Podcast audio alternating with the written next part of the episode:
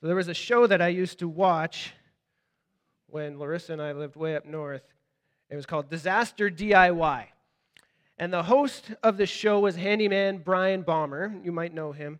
And Bryan would go into homes of people who had failed or not finished their own do it yourself construction projects. They were in desperate need of some on the job training to get the job done. And the premise of the show was that Bryan would come along the homeowner, bring them under his wing, and show them how to renovate the, the, the, property properly. And I was watching this show, and it became evident that the common problem between all of these homeowners was not the lack of skill. It was rather that people just never committed to actually finishing the projects they started. Many of the applicants on the show had just left their homes unfinished for years, some decades, some multiple decades. They started the project and then they abandoned it for something else.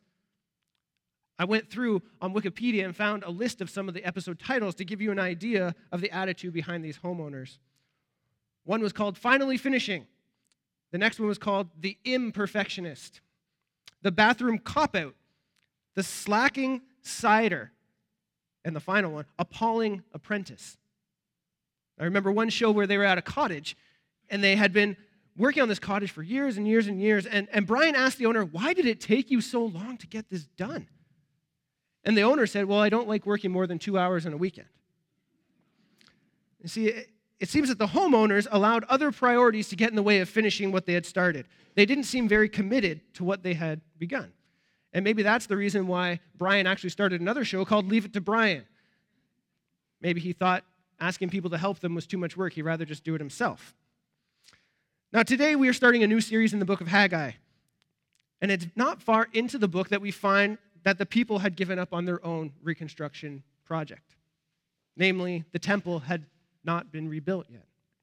But before we get there, we're starting a new book, so I thought it would be helpful to give you a little bit of overview of what has happened in the history of the people up to this point. So, as you can turn in your Bibles to the book of Haggai, and as you turn there, let me give you a little bit of a preamble. And as I say that, the book of Ezra and Nehemiah are very helpful as we are reading Haggai. So if you have time over the next few weeks, I encourage you to read those as well. Now, if you remember, God's people had been exiled when Babylon came and destroyed Jerusalem.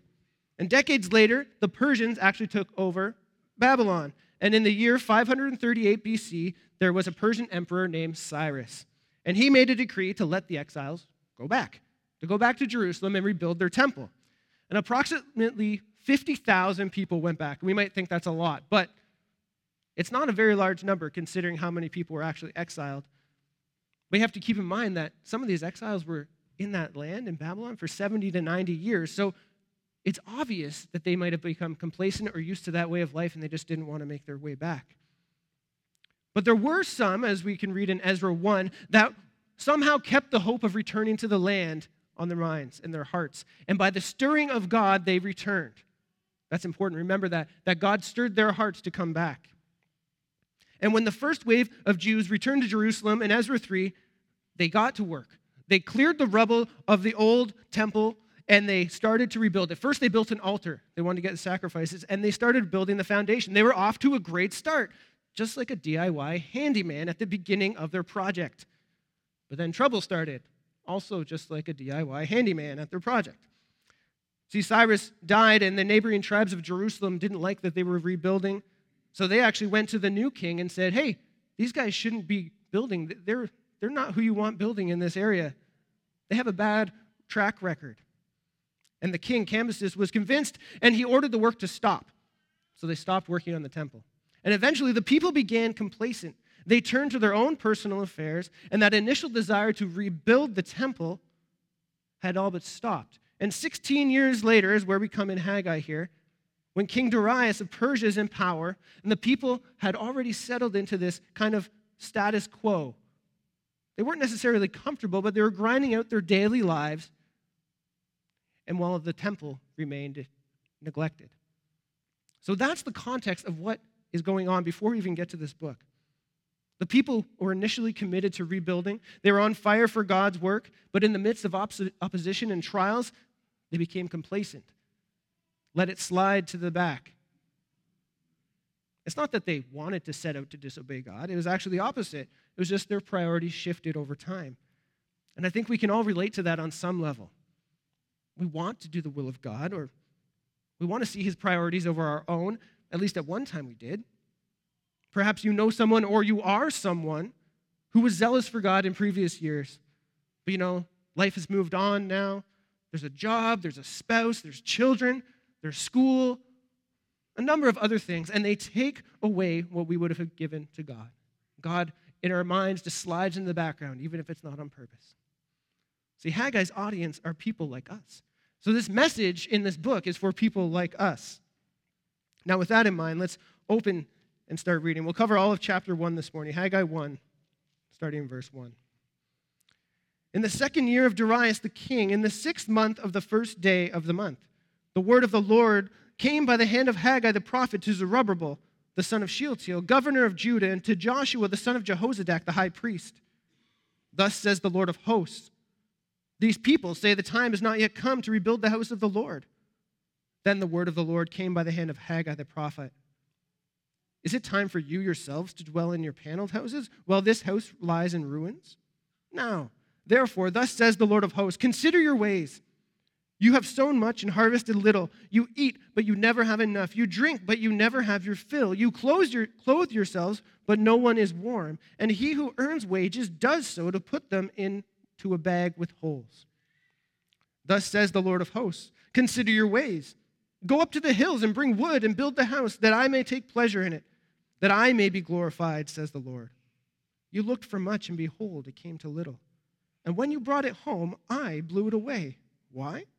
declares the Lord of hosts, because of my house that lies in ruins, while each of you busies himself with his own house.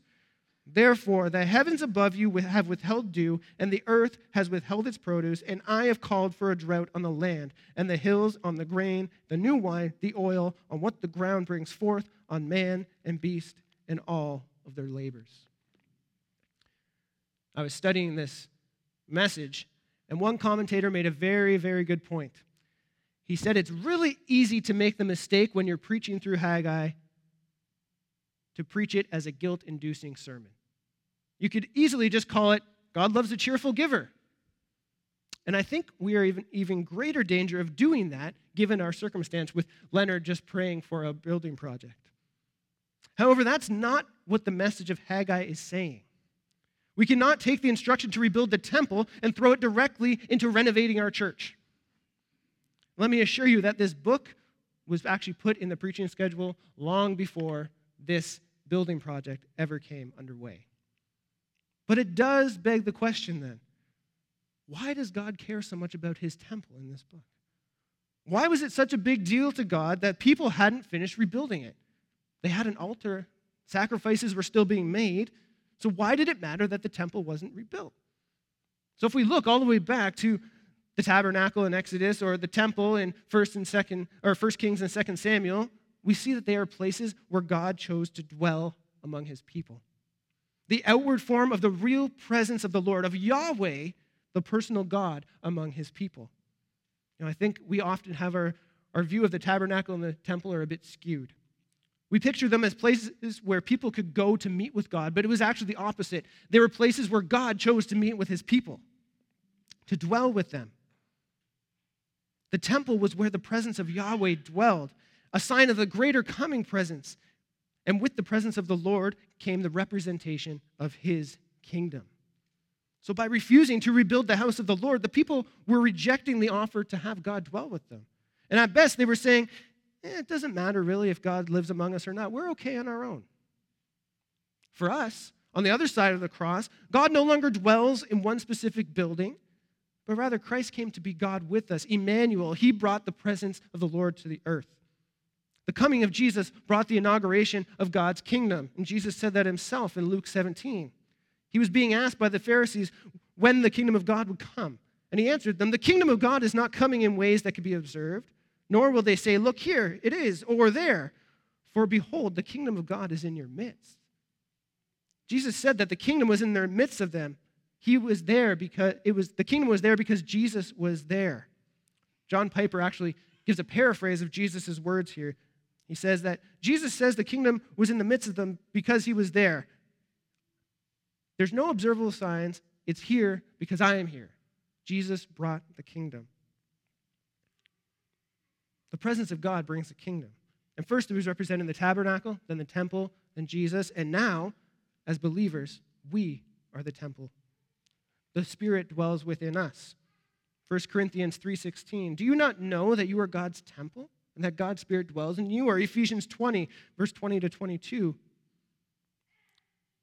Built on the foundation of the apostles and the prophets, Christ Jesus himself being the cornerstone of that temple, in whom the whole structure is being joined together, grows into a holy temple in the Lord. In him you are also being built together as a dwelling place for God by the Spirit. And First Peter helps us understand this even further. You yourselves, like living stones, are being built as a spiritual house to be a holy priesthood, to offer spiritual sacrifices acceptable to God through Christ Jesus. It's not a temple of stones, it's a temple of living stones, a spiritual house. And the Lord will establish that even further when he establishes his kingdom forever Revelations tells us that the Lord God Almighty and the Lamb will be the temple. There'll be no need for the temple. So when Haggai speaks of the importance of rebuilding the temple, it's not simply a building. It, re- it doesn't represent just a building, and we can't say it represents our church building.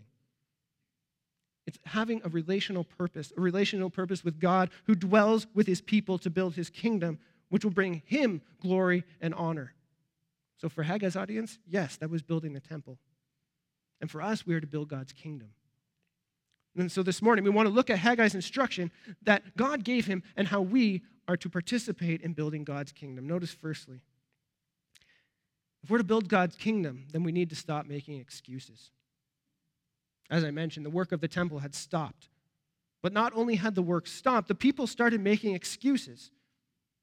God exposed their excuse. He says, These people. These people have said that it's not time to rebuild the house of the Lord. That was their general attitude. That was what they were saying with their hearts. Why were they saying that?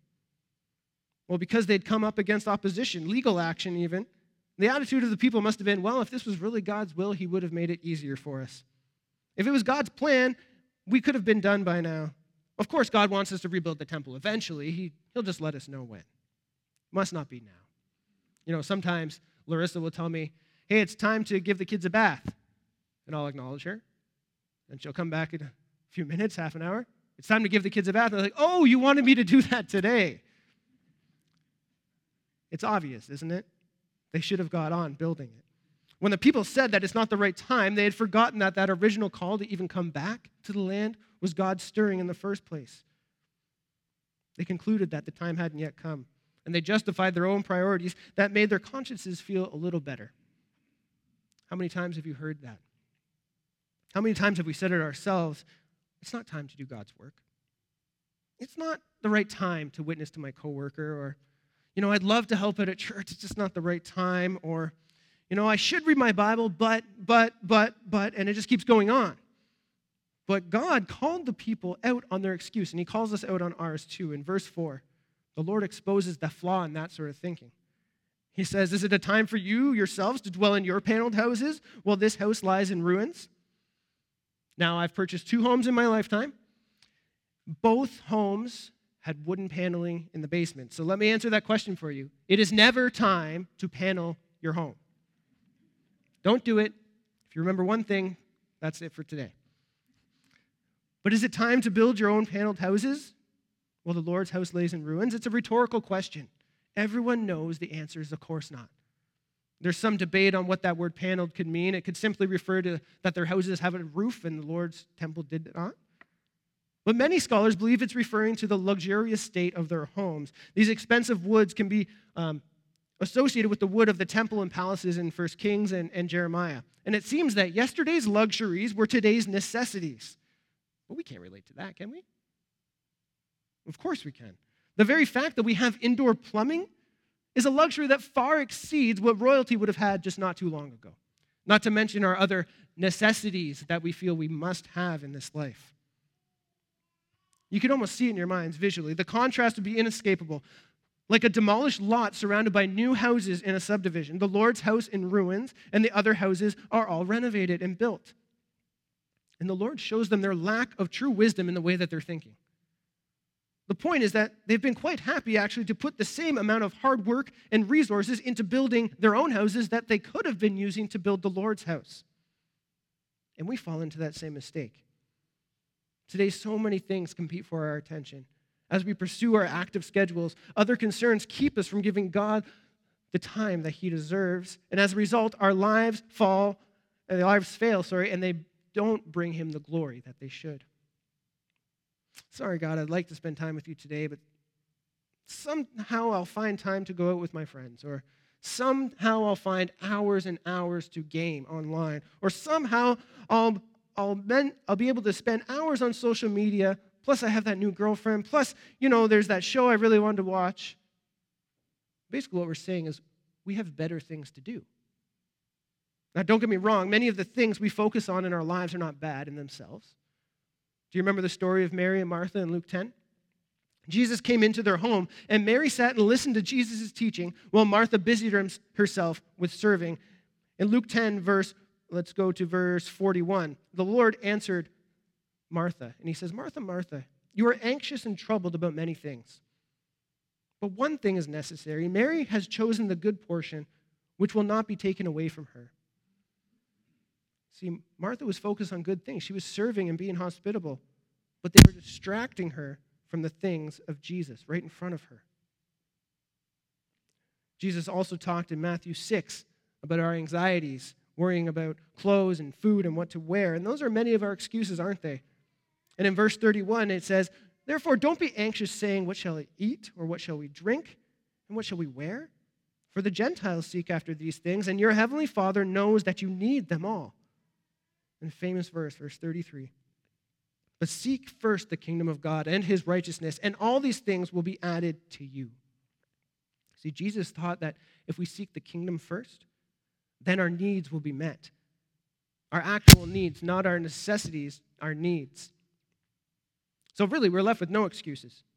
Every single reason, every single excuse can be exposed and boiled down to prioritizing something above God just like Mary, living in contrast, awareness, living in constant, sorry, awareness of Jesus. That's what Mary did. She, she put things aside and watched Jesus' teaching. If we keep our eyes on Jesus, that will help us to avoid spiritual indifference and expose how silly our excuses really are. This brings us to our second point. If we are to build God's kingdom, we need to consider our ways. The Lord goes on to tell the people to consider their ways. He says it two times in this passage. What does that mean? To think about what you are doing. To stop long enough in your busy schedule to evaluate your life in the light of what God's word has to say. God had poked holes in their excuses, and then he says, Take a look around you. Reflect on what your life is like. You're not obeying me. How is that going for you? The first instruction, consider your ways, is in verse 5, and it's a descriptive instruction. It says, Take a look at your situation. How are you faring on your own? You've planted much and harvested little. It's almost like saying they were always working. They were like people in our day who take on extra jobs. They work through lunch, they stay late, they do anything they can to try to get ahead in life, and yet they have little to show for it. Verse 6 ends with They have earned wages only to put them in a bag with holes in it. Are you starting to feel the pain of these people? Can you relate to that? They had no fulfillment in any of their hard efforts that they were doing. No matter how hard they worked, they just couldn't be satisfied. Now, Haggai wasn't condemning them for comfortable living. He wasn't condemning, he was only condemning it that it was costing their obedience to God's commands. They were disobedient because they chose to love themselves more than God. It was a heart issue. They knew how to farm. They had seed to sow. They had food to eat. They had clothes to wear. They had employment. They were experiencing, they were not experienced the fullness of God in that, however. It was unfulfilling. Nothing seemed to go right for them. It was disappointing and incomplete. One commentator said, They had the goods, but the good life evaded them. Is that not a picture of our own age? Where we are just bombarded with more and more and more and more, and yet we are still unsatisfied. So God calls the people, and He calls us to look at our situation, to consider your ways. And when we consider our ways, we have a chance to look at our lives and we are challenged to consider whether we are walking with God or not. Are we working hard to get ahead, yet feeling dissatisfied and empty? Are we feeling like we are always running and getting nowhere? Well, thankfully, we don't have to stay there. The next consider your ways is prescriptive. Haggai tells the people how to fix their situation. He says in verse 8, Go up to the hills and bring wood and build the house, that I may take pleasure in it and that I may be glorified, says the Lord. He tells them to go out and get the materials that are right there, so that he may be pleased and glorified. It's getting on with what God had given them to do, with what God had already provided them with for his glory and not our own. The emphasis here is that the people were to use what's already available to them, to get moving on with what was supposed to be happening. For Haggai, that specific situation was to go up the hills and bring the wood and build the house. There were plenty of stones there in the rubble from the destruction of the temple they could use. Ezra 3 7 shows us that they already had the necessary timbers they needed, and anything else could be found in the hills around them. In our context, it's to set proper priorities, to put the things of God first in our lives, to stop saying the time has not yet come, but look around us. Consider your ways. Take action with what God has given you, where God has put you. We have to stop thinking that we need, need, need in order to serve God. But what has He already provided? But we like to be prepared, don't we? We have things that we think we need in order to be prepared for a task. And one perfect example is becoming a parent for the first time. You know, young couples, before they have kids, they want to have all their ducks in a row.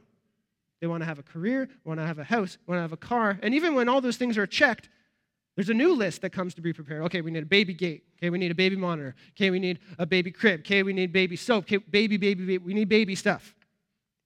But what do all parents know?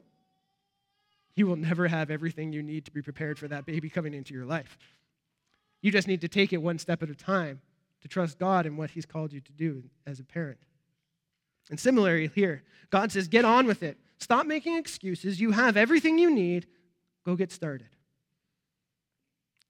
Next, we find the reason behind the negative results they have had in their efforts in verses 9 to 11. You know, actions have consequences. It sounds like a message my parents would tell me. Actions have consequences, but they do. See, the people's distress was in fact a consequence of their own priorities because God's house was in ruins. And because of that, God had summoned these things that caused their work to be futile.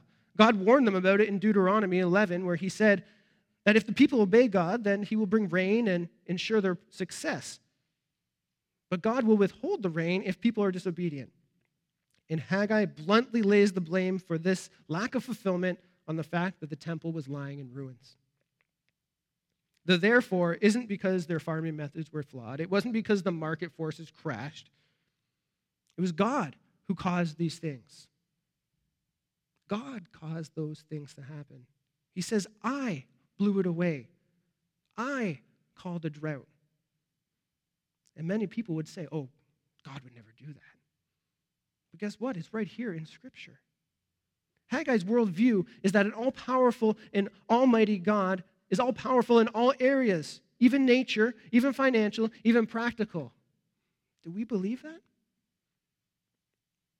This passage serves to point us to Christ as it reminds us that we, like the Israelites, are guilty of disobedience and we're under that wrath of God. But because of Christ's sacrifice in our place, redemption is available. It's by grace we could be saved. So God's response to, to their disregard of his house was to send emptiness on their lives so that his people might realize the idolatry and turn back to him. Do we today feel empty and dry? Maybe there's a reason for it. God orders drought on lives to bring people back to Him. We may think that's not fair, but what a beautiful picture of grace. That God, even in our weakness, even in our disobedience, even in our adulterous behavior towards Him, He brings drought to point His people back in the right direction to Him, to bring them back to Him. Consider your ways. Look at your surroundings. What is life like? And Paul reminds us in his letter to the Corinthians in 2 Corinthians 13 that we are temples. We have Christ dwelling with us. We should examine ourselves and test ourselves in that. Consider your ways. What is the condition of your temple? What is the condition of God's house? Take a look in the mirror and reflect on that. Like James says in James 1 23 to 25. For if anyone is a hearer of the word and not a doer, he is like a man who looks intently at his natural face in a mirror. For he looks at himself and goes away and at once forgets what he is like. But the one who looks into the perfect law, the law of liberty, and perseveres, being no hearer who forgets, but a doer who acts, he will be blessed in his doing. Now, let me be clear. The result of seeking God's kingdom first is not necessarily earthly prosperity, not even large, successful churches. But God does promise his presence. It's not that God promises material blessings if you get his priorities straight. If you get your priorities straight, you actually become more and more and more satisfied in Christ than in stuff. Materialism is fleeting, but Christ is everlasting. Lamentations tells us again, consider your ways, Lamentations 3:40. Let us test and examine our ways and return to the Lord. Let us lift up our hearts and hands to God in heaven. And that leads us to our final point this morning. If we are to build God's kingdom, we need to get to work. Godly sorrow is never an end to itself. It should always lead to a response of repentance and obedience. When we consider our ways, we can't just say there and say, Woe is me. It should draw us to our knees in confession, compelling us to obey and get to work that God has called us to do. Be doers of the word and not just hearers. To glorify God in our body, as Paul would write in 1 Corinthians.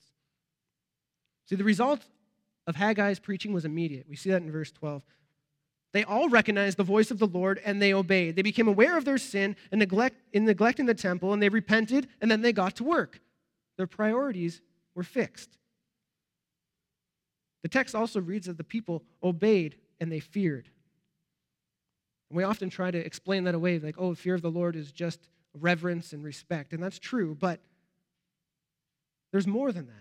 There's an appropriate holy fear that falls on those who recognize God's commandments and the ways that they have fallen short of them. The people's reflection had led them to be fearful because they realized that God was just in judging them. They realized where they had messed up. And that resulted in repentance and obedience. And the people were obedient, they got to work, but it's so good that God didn't leave them on their own to finish the work of his kingdom. After all this, before they even started building, Haggai has another word from the Lord. And what is it? It says, The Lord says, I am with you. I am with you, declares the Lord. He brought his presence to the people, the presence that the people before were kind of indifferent about. They didn't even care about building the temple, they didn't care about having the presence of God with them. And now that their hearts were in the right direction, the Lord said, I will be with you. I am with you. What an encouragement. God will be with them as they rebuild the temple. God will be with them regardless of the opposition that might come their way. No matter what else will come their way, that is a promise I am with you. It reminds us of the Great Commission in Matthew 28. Go therefore, make disciples of all nations, baptizing them in the name of the Father, the Son, of the Holy Spirit. And in verse 20, and behold, I am with you always to the end of the age. See, Haggai, God gives comfort through Haggai saying, I am with you to rebuild the temple. And Jesus gives comfort I will be with you to rebuild the church, to build the church. God provides for his work, and we, have, we can have confidence in that. He is with those who put him first. The temple work begins. What a great story of divine prompting by the stirring and human response and responsibility in the working. And what's exciting is even though the oppression hasn't stopped, that that decree was still in place to stop building the temple. It hadn't been lifted, but the people got on building anyway. They stopped making excuses and they followed the word of the Lord. What's even more interesting is that their neighbors decided to oppress them again and say, actually, we don't want you to do that. So they went to the king and say, hey, I thought these guys weren't supposed to work. So King Darius looks into the archives to find out if that's true. And what he finds is that Cyrus had actually let them go back in the first place. So he says, No, leave them alone. They can do the work that they have been able to do. I want them to keep building. And you know what? The cost of building the temple is going to be paid by the royal treasury. The people got to work with what they had, and then God provided even more. He provides for his work. People stopped making excuses and they got to work. And I wonder if today might be a day like that for us. To get our priorities straight, to stop making excuses, and to follow God wholeheartedly as we partner with Him in building His kingdom. Like we've said, our new, what we're calling our, our mission here is reaching the region. To build His kingdom. It's not about a building, it's about reaching people for Christ. So let me close by saying this. The word of Haggai comes to people like you and me. They were on fire for God. They got to work right away. They were building, started building the temple, but they got distracted. They became complacent. They said it wasn't the right time. They were unsatisfied by the work they were doing. And the Lord came and said, What's the condition of my house? What's the condition of my work in your home, in your church, in your neighborhood, in your lives? What are you doing to fulfill the purposes which you have been set aside by Christ? And he reminds us that he is with us. He is the one who stirs our hearts. So, this passage is calling for believers to recommit to Christ, to set their priorities over again. But maybe you're here this morning, or maybe you're watching this morning and you don't know Jesus. And if that's you today, I ask the same question to consider your ways. Think about your life. How are you living? How is that going for you? Do you find yourself feeling unsatisfied, dry, empty? Maybe you have been trying everything, but nothing seems to fill that void that you keep having. Well, if that's you today, then I have great news. The only thing that brings true satisfaction is a personal relationship with Jesus Christ. To have him dwell within you. To receive Christ is to admit and repent your wrongdoing, that you are sinful, and believe that he came to pay the price for you on the cross. Because of that price, God now sees believers, people who trust in Jesus, through that sacrifice, not as sinners, but as children of God. And I challenge you would you make that commitment this morning? Would you accept Jesus as your Savior? And if you're interested in doing that, please come see me after the service. We're to consider our ways, to take time and reflect. It's so important, yet in our busy schedules, we often fail to do it. So I'm going to provide you with an opportunity to do that this morning. We're going to close in a time of prayer and reflection, to consider our ways and to repent if we have mixed priorities. The psalmist in Psalm 139 wrote, Search me, O God, and know my heart. Try me and know my thoughts. And see if there be any grievous way in me, and lead me into the way of everlasting. So I'm going to pray and give you guys time to ask God to search your hearts. Then I'll close in prayer, and we're going to stand together after that, and we are going to sing a song, and we are going to rejoice. Because we're not just going to stay wallowing in our sin, we are going to obey God. Ask Him to stir our hearts that we would get on with reaching the region. We would get on with building His kingdom. And what a joyous occasion it is when the people of God turn from their ways and obey Him, just like we see in Haggai. So we want to rejoice together in a closing song after that prayer. So I'll invite the worship team to come up, and I invite you guys to join me in prayer now.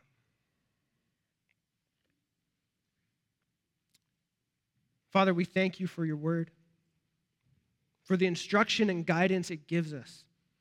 God, we thank you for your presence that is with us through the Holy Spirit. Lord, forgive us when we are, take that for granted. And we want to take time now, Father, to quiet ourselves, to consider our ways, as the psalmist wrote, to search our hearts. And would you do that, Lord? Would you bring to our minds anything that you are not pleased with in our lives, Lord? Would you allow us to turn from them. Give us strength to overpower those excuses and those temptations. So I ask that you would search our hearts now as we consider ways you would have us serve you.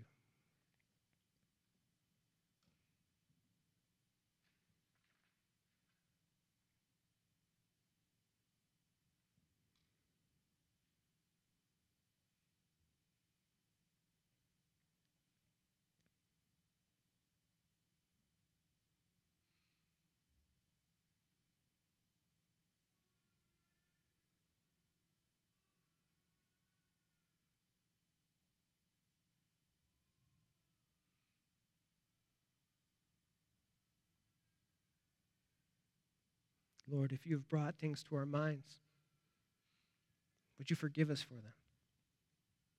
God, we want to be a people who serve you, who glorify you when we bring you praise, not only in lip service, but with our work as well, Lord, in building your kingdom. So, as you did just with the remnant in Haggai's day, Lord, would you stir our spirits now that we may keep you as our top priority and we would do the work that you've called us to do in building your kingdom. In Jesus' name, amen.